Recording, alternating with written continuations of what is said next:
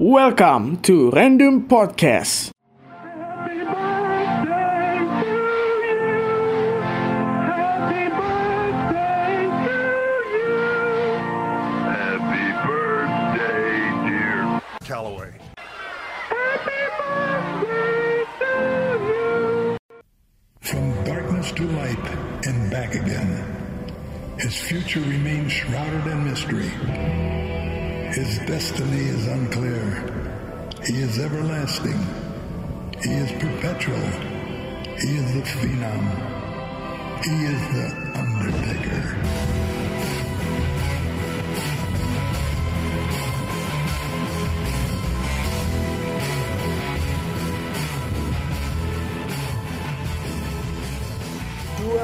empat Maret, 55 tahun yang lalu. Seseorang yang sebelumnya mungkin tidak pernah terpikirkan, dan mungkin dia sendiri nggak berpikir bahwa dia akan menjadi salah satu legenda besar dalam industri gulat profesional di dunia. Orang satu Amerika tentunya tahu siapa dia. Debut di company wrestling terbesar hingga saat ini di November 1990. Lebih tepatnya 22 November tahun 90. Dengan nama awal Kane The Undertaker, tapi karena sebuah kesalahan kecil yang kemudian menjadi sebuah berkah dari Min Jin Okerlund, ia pun hanya diberi nama The Undertaker. Nama aslinya adalah Mark William Calloway. Lahir di Houston, Texas, dan memiliki kehidupan yang tidak seseram dan tidak sehoror yang lo pikirin. Dan dia adalah one of the best wrestler, or maybe arguably the greatest wrestler, or even sports performer of all time. Selamat gini hari bagi kalian yang mendengarkan uh, Random Podcast.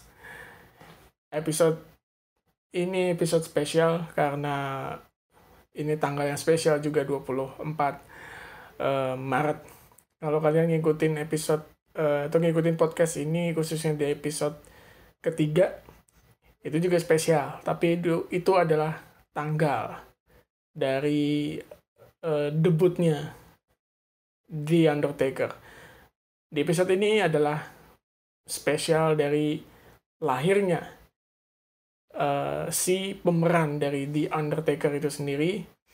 Dan percayalah, dia bukan mayat hidup, dia juga bukan hantu jadi-jadian, dia juga manusia yang kebetulan menyerap dan um, ngeseriusin karakter yang udah dikasih ke dia sehingga sebelum adanya internet dan sebelum adanya spoiler sana sini mungkin sampai sekarang dia masih sebagai atau masih dianggap sebagai the dead man.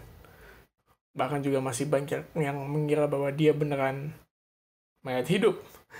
Karena 30 tahun karirnya mostly dihabiskan untuk menjadi seorang mayat hidup dan uh, salah satu karakter paling ikonik sepanjang sejarah uh, wrestling. Yap, episode ini akan membahas khusus tentang The Undertaker. Personally ini adalah um, ya mungkin kalian yang udah mendengarkan beberapa podcast uh, episode sebelumnya udah tahu mungkin gue cukup sering menyebut nama ini dan punya point of interest tersendiri kenapa gue um, lebih sering menyebut nama ini dan hari ini akan gue jabarkan kenapa gue menyukai dan kenapa dia bisa dibilang sebagai the greatest of all time dalam uh, di dalam industri gulat profesional atau bahkan sports entertainment itu sendiri. Um, gue tidak akan menjabarkan panjang lebar mulai dari awal karirnya kemudian uh, era 90-an 2000-an 2010-an sampai di 2020 ini enggak kan itu akan memakan waktu lama tapi gue akan menceritakannya menurut pengalaman masa kecil gue. Balik di tahun 2006. Ketika itu gue kelas berapa ya? 4 4 5 SD mungkin. Em, di La TV waktu gitu. Tayangan Smackdown lagi booming boomingnya luar biasa. Dan superstar pertama yang bikin gua kemudian tertarik dengan em, wrestling ini kemudian juga akhirnya bikin gua tertarik dengan dia adalah The Undertaker ini. Dengan entrance-nya yang begitu luar biasa. Dan saat itu gue ingat banget dia lagi feud atau lagi berkonfrontasi dengan Mark Henry. Um, WrestleMania 22 waktu itu di uh, Chicago dan itu setelah dia uh, kehilangan momentum uh, World Heavyweight Championship title menghadapi Kurt Angle dan itu menjadi salah satu awal dari gua kemudian sampai sekarang nggak bisa lepas dari uh, sosok ini dan lebih dalam bukan sekedar uh, seorang pegulat atau performer tapi seiring waktu gue mengenal internet dan gue mencari informasi dia bukan sekedar atlet tapi more than that dia adalah seorang panutan seorang pemimpin seorang kepala keluarga juga yang baik dan punya dinamika hidup yang mungkin nggak perlu gue ceritain tapi kurang lebih kehidupan pribadinya tidak uh, mungkin semulus orang pada umumnya tapi dia bisa menjalani hari-hari itu dan tidak mengganggu karirnya sebagai seorang performer dan juga uh, professional wrestler selama 30 tahun. Damn, 30 plus years. Um, dari tahun 2006 itu maju ke tahun 2007, The Undertaker, uh, gue inget banget waktu itu mendapatkan atau mungkin menjadi tahun terbaiknya ketika dia dipromosikan uh, dan dipush menjadi juara dari Royal Rumble 2007. Di top 2 terakhir dia menghadapi Shawn Michaels dan sebelum WrestleMania, dia punya match yang uh, unik karena dia harus berpasangan atau tag team dengan calon lawannya di uh, WrestleMania 23 ketika itu yaitu uh, Batista sedangkan Shawn Michael tag team dengan calon lawannya di WrestleMania yang sama yaitu WWE Champion John Cena. Um, di WrestleMania 23 setelah pertandingan tag team itu menurut gue kalau gue pribadi mungkin match yang tidak sesolid uh, tidak sesolid match lainnya yang mungkin nanti akan gue sebutin tapi memenangkan World Heavyweight Championship dan itu menandai 10 tahun uh, tanpa menang title di WrestleMania setelah 10 tahun sebelumnya dia menang WWE Championship lawan Psycho Sid di WrestleMania 13.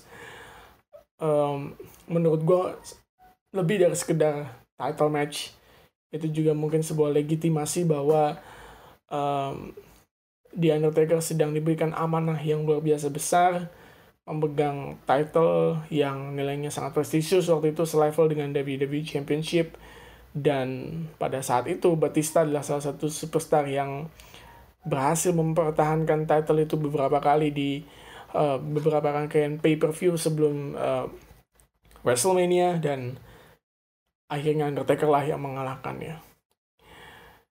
Jadi 2006-2007 sebelum akhirnya La TV kemudian didesak untuk menghentikan tayangannya sangat berharga sih menurut gue bisa nonton kiprah dari uh, Undertaker dan juga WWE secara keseluruhan di televisi dan menemani masa kecil gue dan teman-teman gue dan juga mungkin kalian yang mendengarkan ini. Setelah itu di ban nyaris nggak ada informasi apa pun. 2008 kemudian 2009 um, bener-bener cuman ngandelin um, warnet untuk mengikuti karir dari eh, Undertaker setiap update-nya yang gue paling notice ya karena eventnya paling besar ya WrestleMania di 2008 dia kembali dalam stipulasi World Heavyweight Championship match melawan Edge atau Edge dan match itu diadakan di sebuah tempat yang eh, mungkin kalau kalian udah pernah nonton sebuah dokumenter True Story of WrestleMania itu kalau nggak salah produksi tahun 2011 atau 2010 itu disebutkan bahwa di WrestleMania itu um, stadionnya sebenarnya tidak layak atau Citrus Bowl di uh, Orlando. Tapi kemudian disulap menjadi WrestleMania yang luar biasa dan Undertaker memenangkan World Heavyweight Championship-nya yang kedua secara beruntun atau back-to-back champion. Fun fact tentang Undertaker di WrestleMania adalah dia tidak pernah eh, datang atau tidak pernah bertanding sebagai seorang champion. Tapi dia berhasil merebut title dan menjadi champion tiga kali di WrestleMania 13, 23, dan 24. Eh, sama dengan rekor dari eh, John Cena. Yang luar biasa lagi dari Undertaker adalah um, storyline-nya di setelah tahun 2008, kemudian baru tahu beberapa tahun terakhir diwawancarai bahwa Undertaker memiliki storyline jangka yang sangat panjang atau jangka panjang di 2009 sampai 2012 dengan hanya melibatkan dua pegulat. Dan dua pegulat itu adalah sahabatnya sendiri yaitu Shawn Michaels dan Triple H atau Triple H. 2009 eh gua waktu itu secara mungkin secara hoki ya dapat pinjaman DVD dari seorang teman eh, waktu itu masih zamannya DVD uh, player sebelum kemudian mulai um, masuk um, HP yang bisa muterin video. Tapi waktu itu kan untuk akses uh, film atau video streaming belum se, se booming sekarang. Jadi masih dengan fisik DVD gue inget banget um, ngerjain tugas di rumah dia dan gue menemukan dia ternyata mengoleksi CD-CD dari atau DVD dari uh, WWE dan ada satu yang gue tertarik yaitu WrestleMania 25 ada do atau the 25th anniversary of WrestleMania. Gue minjem um, janjinya cuma seminggu tapi molok sampai dua minggu. Yang gue bener-bener excited dan gue ulang-ulang terus sampai akhirnya gue tahu background story-nya di ketika gue lepas SMA jadi gue pas SMA itu gue track back lagi ke 2009 karena 2009 YouTube belum se uh, masif sekarang dan belum semasif gue waktu SMA atau kuliah. Jadi itu adalah salah satu um, timing di mana Undertaker memang tidak dilibatkan dengan banyak konfrontasi. Um, dia memang dipersiapkan untuk menghadapi Shawn Michaels dan hasilnya di WrestleMania 25 di Houston itu dan literally itu berarti hometownnya bisa dibilang sebagai the greatest WrestleMania match of all time. Semua mengaku itu bahkan di uh, Legends with GBL uh, sebuah series uh, wawancara dari JBL dengan Legends di WWE di tahun 2015 ketika itu merayakan 25 tahun karir dari Undertaker. Disebutkan di situ oleh Stone Cold, oleh Shawn Michaels sendiri dan juga Triple H bahwa yang terjadi di WrestleMania 25 itu memang uh, membuat semua orang terpaku, terkesima, bukan cuma penonton tapi juga superstar di belakang panggung sampai ya kalau bahasa kita cengok atau sampai pokoknya kagum lah dengan apa yang ditampilkan oleh Shawn Michaels dan Undertaker. Solidnya luar biasa, intensitasnya ada di eh, tempo yang nyaris eh, levelnya eh, tetap tidak yang terlalu eh, lambat atau cepat tapi temponya bisa dijaga dengan baik kelihatan kok kalau kalian nonton eh, langsung atau nonton di eh, videonya di tayangan WrestleMania itu bisa kelihatan bahwa match itu memang menghasilkan eh, tontonan atau sebuah part bagian dari WrestleMania yang sayangnya itu ditaruh di tengah. itu yang banyak disayangkan karena harusnya itu menjadi sebuah main event. Eh, kualitas match kayak gitu dan dimenangkan oleh Undertaker itu match yang membuat satu arena di eh, Houston saat itu luar biasa eksplosif dan impactnya luar biasa untuk eh, baik karir dari Undertaker dan juga eh, Shawn Michaels. Memang keduanya ini juga punya long history eh, rivalry yang begitu panjang. Mereka adalah dua inisiator dari match Hell in a Cell di Bad Blood 97 dan Shawn Michael di eh, Legends with JBL mengatakan bahwa di match itu dia merasa benar, merasa sebuah eh, kenyamanan tersendiri karena dia menghadapi orang yang tepat di tempatnya yang tepat dan dengan stipulasi yang juga tepat. Sehingga dia merasa bahwa Undertaker memang em, tidak eh, mementingkan atau bahkan tidak memikirkan soal streaknya.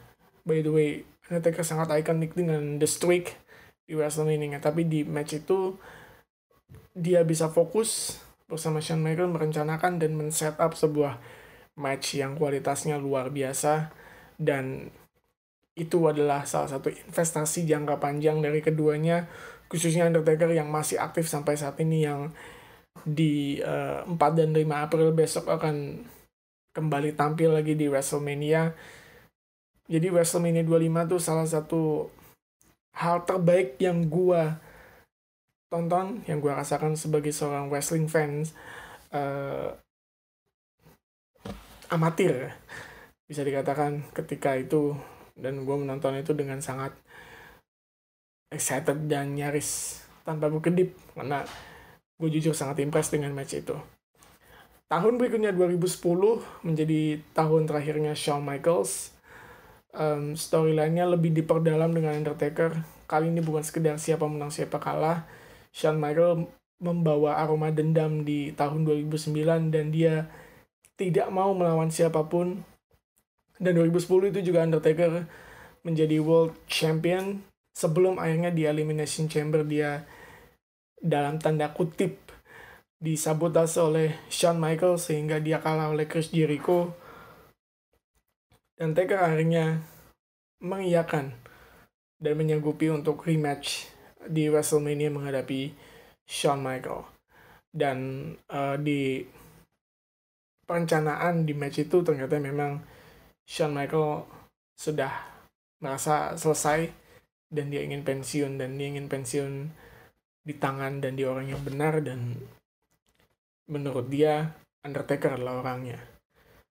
Jadi yang bisa gue ambil di sini adalah sosok The Undertaker ini bukan sekedar performer yang hanya mengincar menang kalah atau apa pun itu tapi dia benar-benar seorang eh, apa ya perencana kemudian juga leader dan sosok yang nyaris tidak egosentris. Em, mungkin ada beberapa part di mana dia juga punya eh, istilahnya evil side lah dalam diri dia. Setiap orang pasti punya sisi ego, tapi di bisnis seperti sports entertainment apalagi dia adalah top star, dia harus mengelola statusnya, mengelola karakternya, mengelola eh, personanya dengan baik dan benar supaya bisa long last. Nanti juga akan gue sedikit ceritakan gimana caranya atau rahasianya The Undertaker bisa bertahan 30 tahun dan nyaris di level yang begitu tinggi dan gua mungkin ingin menggunakan kata eksklusif karena dia memang superstar yang em, treatmentnya paling spesial dibandingkan yang lain.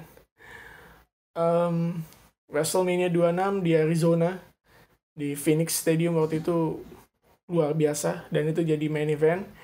Ending yang indah untuk Shawn Michael sekaligus ending yang menyedihkan untuk Undertaker karena dia kehilangan partner kerja, teman, rival dan eh, bisa dibilang panutan juga. Karena secara umur karir Undertaker eh, lebih muda dari Shawn Michael. Shawn Michael udah mulai berada di status terbaiknya di WWE dari tahun 80-an akhir sampai akhirnya Undertaker masuk di tahun 90. 2011 eh Undertaker kemudian eh, kembali ke WrestleMania setelah sebelumnya dia dikubur hidup-hidup dalam match menghadapi Kane untuk World Heavyweight Championship bersama dengan Paul Bearer. Jadi 2010 setelah WrestleMania 26 itu Undertaker terlibat konfrontasi dengan Kane, classic rivalry dibangkitkan lagi dan di situ Paul Bearer kembali dilibatkan manajer yang memang sudah jadi eh, apa ya partner sejati lah mungkin bagi Undertaker dan Paul Bearer manajernya ini yang punya suara khas itu memang fun fact-nya pernah bekerja di rumah pemakaman. Jadi tidak terlalu sulit untuk Paul Bearer menyesuaikan persona si kliennya ini dan di real life atau di kehidupan nyata Paul Bearer juga benar-benar manajer mengatur schedule menyiapkan segala kebutuhan eh, bahkan juga travel atau berpindah-pindah dari satu arena ke arena lainnya bersama Taker Eh, dan ya intinya memperdalam hubungan dan chemistry dengan kliennya ini dengan si Undertaker-nya ini karena memang seperti yang tadi gue bilang dia wrestler yang spesial. Treatmentnya spesial dan karakternya juga eh, spesial. Jadi butuh penanganan yang eh, spesial juga. Setelah dia dikubur hidup-hidup eh, oleh Kane itu adalah cara untuk menghilangkan dia. Karena di 2010 itu ternyata dia punya cedera yang serius. Em, gue lupa waktu, waktu itu detailnya apa. Ada pernah dibahas di Bruce Pritchard eh, di Something to Wrestle podcast. Tapi intinya itu cedera yang akhirnya membuat Taker kayak give up. Dia butuh waktu istirahat dulu dan dia harus operasi baru ketika itu 2011 dia kembali dan menariknya di hari yang sama di saat yang sama di segmen yang sama Triple H menginterupsi dia. Semua langsung beropini bahwa oke mungkin a classic feud lagi dengan Triple H dan benar ini adalah classic feud dan akhirnya berujung pada WrestleMania 27 di eh, Atlanta, Georgia. Dan di WrestleMania itu untuk pertama kalinya sejak WrestleMania 20 ketika Undertaker kembali dengan tampilan Deadman-nya dia menggunakan theme song yang berbeda. Sebuah theme song yang menurut gua sangat keren maknanya sangat uh, deep dan itu adalah theme song yang menurut gua sangat menggambarkan dan makin mendramatisir secara utuh eh, angle persaingan dari Triple H dan juga Undertaker ketika itu lagu dari seorang legend eh, country singer yaitu eh, Johnny Cash. There ain't no grave can hold my body down. There ain't no grave can hold my body down. When I hear the trumpet sound, I'm gonna rise right out of the ground. Ain't no grave can hold my body down. Setelah 2011 menghadapi Triple H 2012 dia kembali melawan Triple H. Namun menariknya kali ini dia yang menantang Triple H atau Triple H. Dan di tahun itu terlibat juga akhirnya Shawn Michael.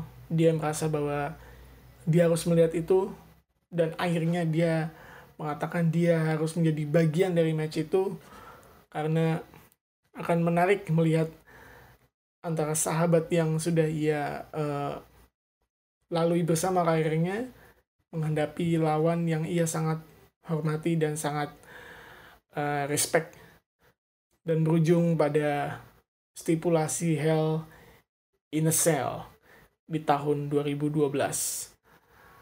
Em, perubahan drastis ada pada Undertaker ketika dia memutuskan mencukur hampir habis rambutnya. Hampir botak di tahun 2012 itu dan semua orang kaget.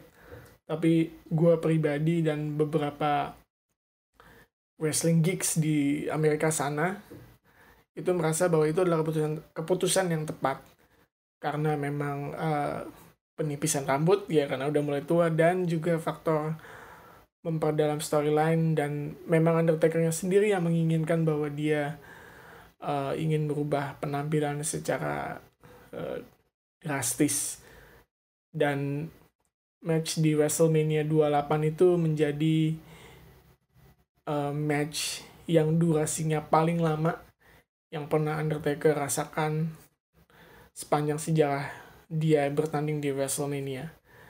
Dan match itu dianggap sebagai one of the greatest WrestleMania match of all time. Dan itu mungkin jadi pertandingan terbaiknya Triple H sepanjang sejarah. Dan dengan ending yang emosional pula membuat match ini memang memorable dan luar biasa.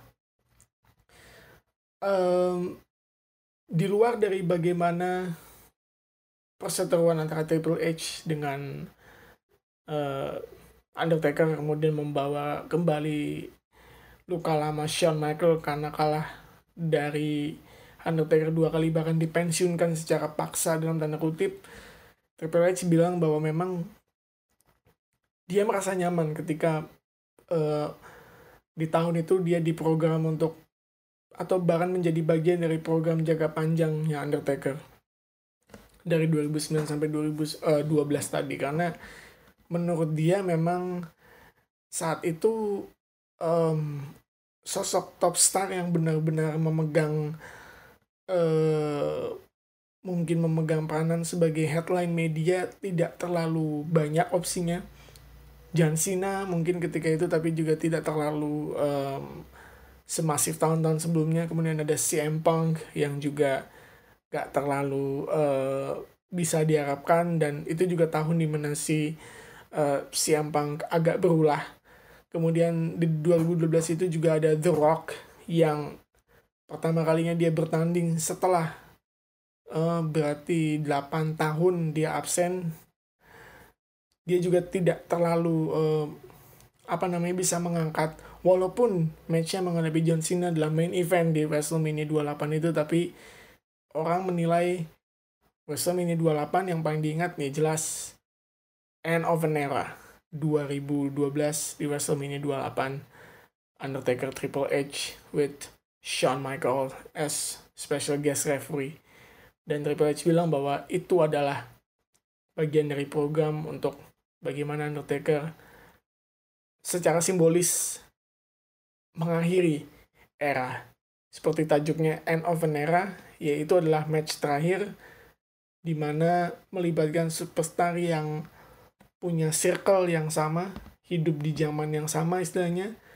Triple H dan Undertaker beriringan karirnya dan juga Shawn Michaels sebagai orang yang bisa dibilang kalau bahasa dramanya tuh the shadow atau orang yang bisa ada di pihak mana pun dan menjadi bumbu yang memperdalam eh, perseteruan atau unsur dramatisasi dari Triple H melawan Undertaker itu dan itu terjadi di WrestleMania 28 dan itu adalah end of an era harusnya.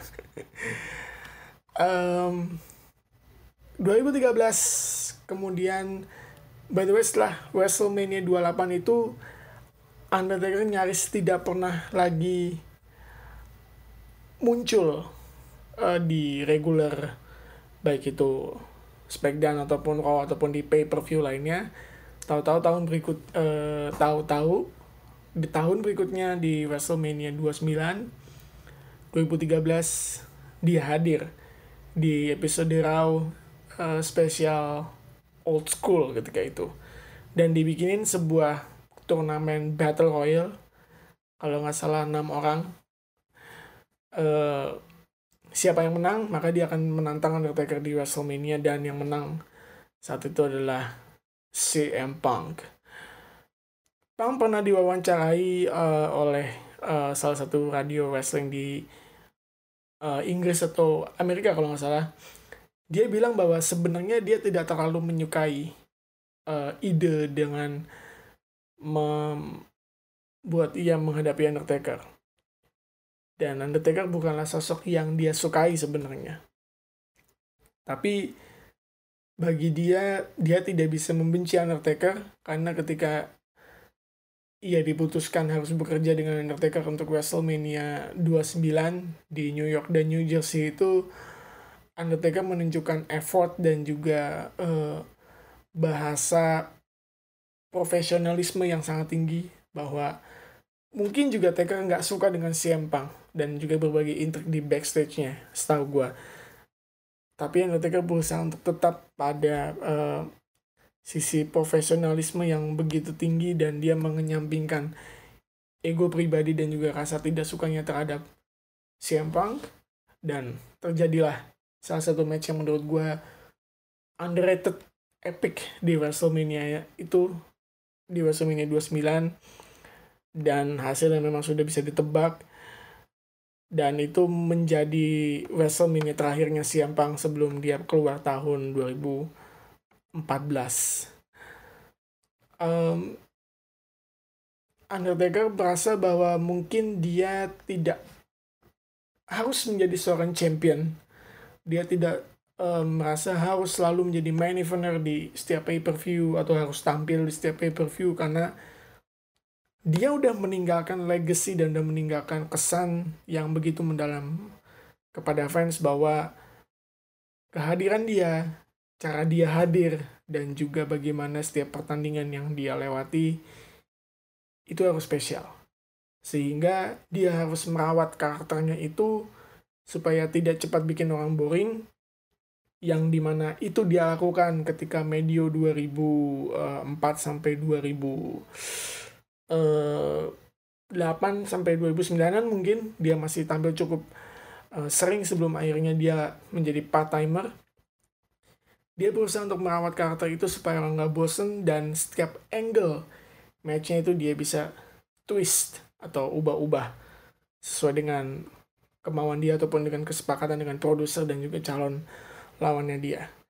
Dan menurut gua mungkin menghadapi CM di WrestleMania 29 itu adalah match terakhir Undertaker di WrestleMania selain soal the streak-nya eh, rekor tak terkalahkannya itu juga mungkin menjadi match terakhir di mana Undertaker seperti benar-benar mikirin unsur dramatikal dalam matchnya Em, karena di WrestleMania berikutnya 2014 hal buruk dan hal dalam tanda kutip bencana itu terjadi dan out of nowhere Undertaker kalah di WrestleMania. Sebuah hal yang sama sekali tidak terpikirkan, hal yang sama sekali tidak terbayangkan. Kalah dari Brock Lesnar dan sampai sekarang masih sangat membekas di semua eh, benak wrestling fan dan di Broken Skull session dia mengatakan bahwa Undertaker maksudnya mengatakan bahwa match di malam itu dia sama sekali nggak inget karena ternyata dia mengalami gegar otak.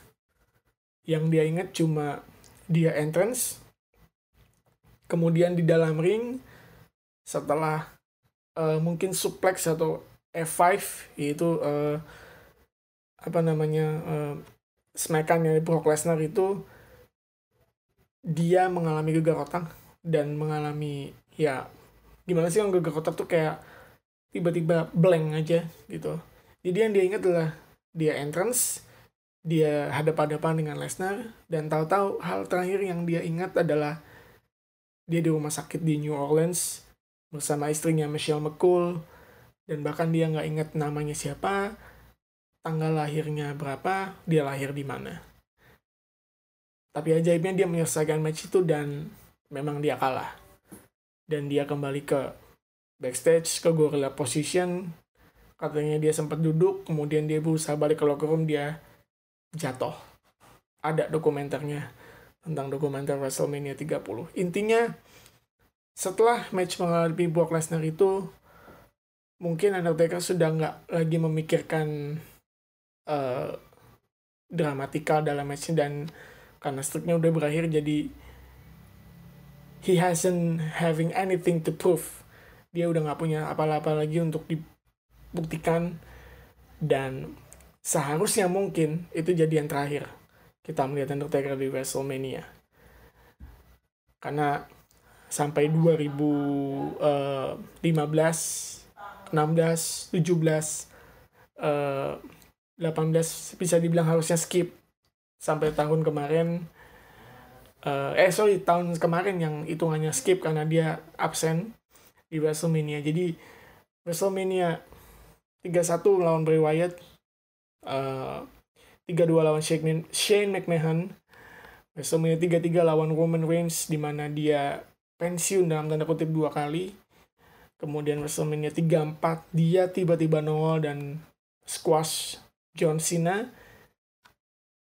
Itu adalah match yang menurut gua pure untuk entertainment.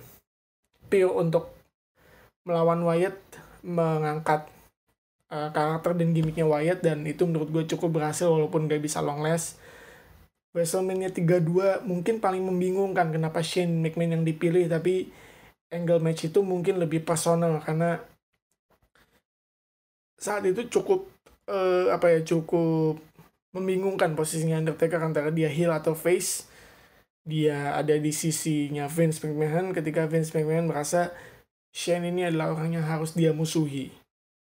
Jadi match itu menurut gue stipulasinya agak aneh dan fitnya sebenarnya cukup pointless tapi momen epicnya ketika Shane McMahon berusaha menghajar Undertaker dari atas sel di Hell in a Cell itu menurut gue adalah momen epic yang kemudian belakangan ada beberapa artikel yang mengatakan bahwa itu sebenarnya adalah sekedar shoot redemption untuk Undertaker bahwa dia ingin tampil doang gitu.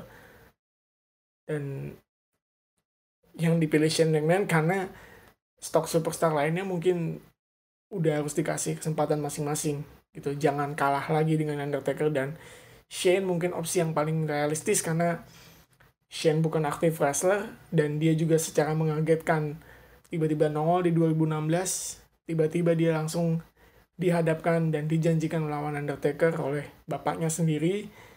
Dan walaupun um, tadi gue bilang match ini pointless tapi at least match ini masih terhitung sangat menarik nah yang jadi poin atau turning point yang luar biasa drastis menurut gue adalah WrestleMania 33 di uh, Orlando di tempat yang sama di mana Undertaker memenangkan World Heavyweight Championship keduanya di uh, WrestleMania 24. Di match menghadapi Roman Reigns itu uh, sejak di Royal Rumble-nya banyak yang berpikir bahwa dia memang harus pensiun. Tapi saat itu juga fans menganggap Roman Reigns adalah musuh bersama karena dia luar biasa dibenci ketika itu dan momen ketika dia mengeliminasi Undertaker di Royal Rumble semua orang rasanya ingin mukulin Roman Reigns padahal Reigns saat itu adalah top star hitungannya. Udah dia udah top star loh by the way. Dan dia di book untuk menghadapi Undertaker. Eh, beberapa artikel bilang Undertaker personally menyukai Roman Reigns dan dia memilih Roman Reigns di lawannya. Jadi seolah-olah secara signal nggak langsung Undertaker ingin bilang bahwa oke gue ingin mengakhiri uh, segala macam unsur dramatikal dalam karakter gue dan gue ingin milih orang yang tepat. Dan orang yang tepat itu mungkin adalah Roman Reigns. Dan seperti yang kita lihat dan kalian uh, ingat 2017 hampir semua wrestling fans dibuat menangis dan sedih bukan main. Bahkan di YouTube masih ada videonya silahkan cari. WrestleMania 33 reactions. Itu kata-kata sama ekspresinya match itu ada di main event dan momen ketika Undertaker dipin dan kalah oleh Roman Reigns eh, menjadi match yang gue sendiri juga nangis sih jujur aja ketika itu. Gue inget WrestleMania 33 tuh gue lagi magang di uh, salah satu kantor di Tebet. Dan uh, sepanjang dua minggu itu gue nyaris nggak bisa lupa sama match itu dan mungkin merasa bahwa oke okay, Undertaker udah nggak ada berarti saatnya gue juga udah selesai untuk suka dengan hal yang berbau wrestling ini. Tapi tapi tapi tapi 2018 dia nongol lagi dan nongolnya dipancing sama John Cena dan terjadilah squash match di WrestleMania 34 di New Orleans um, dengan tampilan yang sangat sangat berbeda ketika WrestleMania sebelumnya Undertaker mengalami sedikit obesitas pergerakannya sangat sangat terbatas tapi di WrestleMania 34 seolah kita melihat the rejuvenated atau the rebirth of the dead man dengan shape, dengan penampilan, dengan fisik yang jauh lebih baik. Dengan treatment olahraga, program diet, dan lain sebagainya dia jalani, Undertaker tampil begitu bagus dan walaupun itu squash match dan gak ada dalam list pertandingan sebelumnya, tapi unsur dramatikal dari John Cena, Undertaker dan melibatkan Elias juga saat itu menjadi sebuah um, hal yang menarik untuk uh, dibahas. Dan tiba-tiba semuanya kaget ketika 2019 WrestleMania 35 tidak ada dia. Benar-benar nggak ada Undertaker di WrestleMania 35 semuanya merasa this isn't WrestleMania because there is no Undertaker. Dan jujur gua menganggap hal yang sama. Satu-satunya WrestleMania yang gak ada dalam list uh, download atau koleksi di laptop pribadi gue dan juga yang gak gue nonton satupun satu rangkaian acaranya adalah WrestleMania 35 karena gak ada Undertaker. Um, tapi tahun ini Undertaker akan nongol lagi di WrestleMania walaupun dengan WrestleMania yang ya tidak sesuai rencana sangat uh, drastis perubahannya karena WrestleMania tahun ini sangat kemungkinan besar tanpa menonton karena uh, COVID-19 atau coronavirus ini. Tapi yang ingin gue ceritakan dari semua rangkaian cerita yang tadi gue udah jabarkan adalah gue suka dia bukan sekedar karena dia kelihatan kayak mayat hidup. Mungkin pas, pas SD atau awal-awal SMP, iya.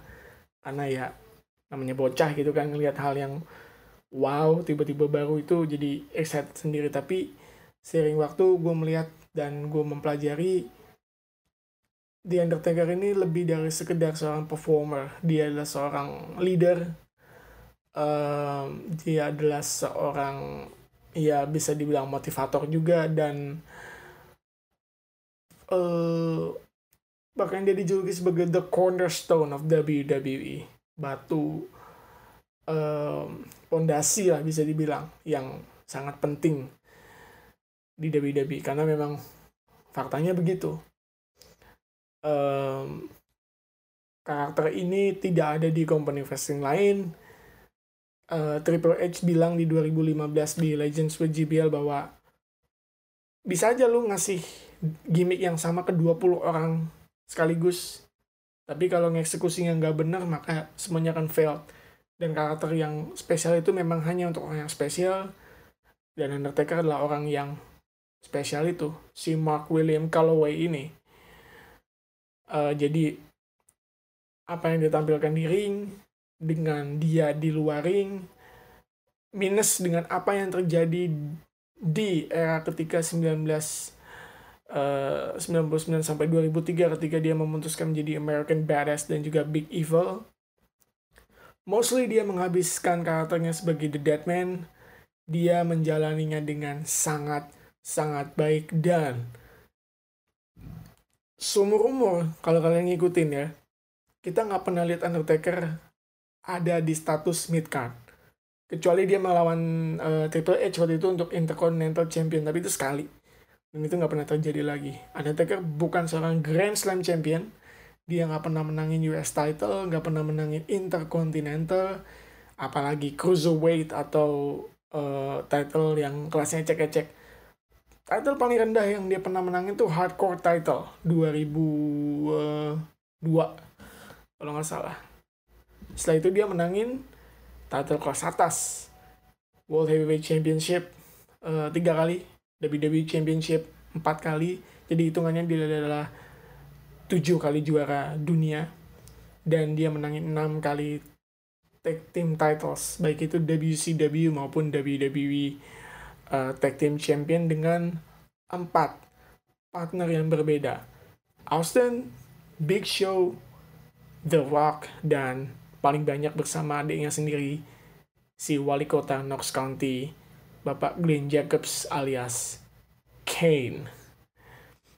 So inilah cerita gue tentang si Mbah Deadman yang sedang ulang tahun hari ini 24 Maret kedengeran apa ya kedengeran kayak eh cerita orang gila mungkin ya.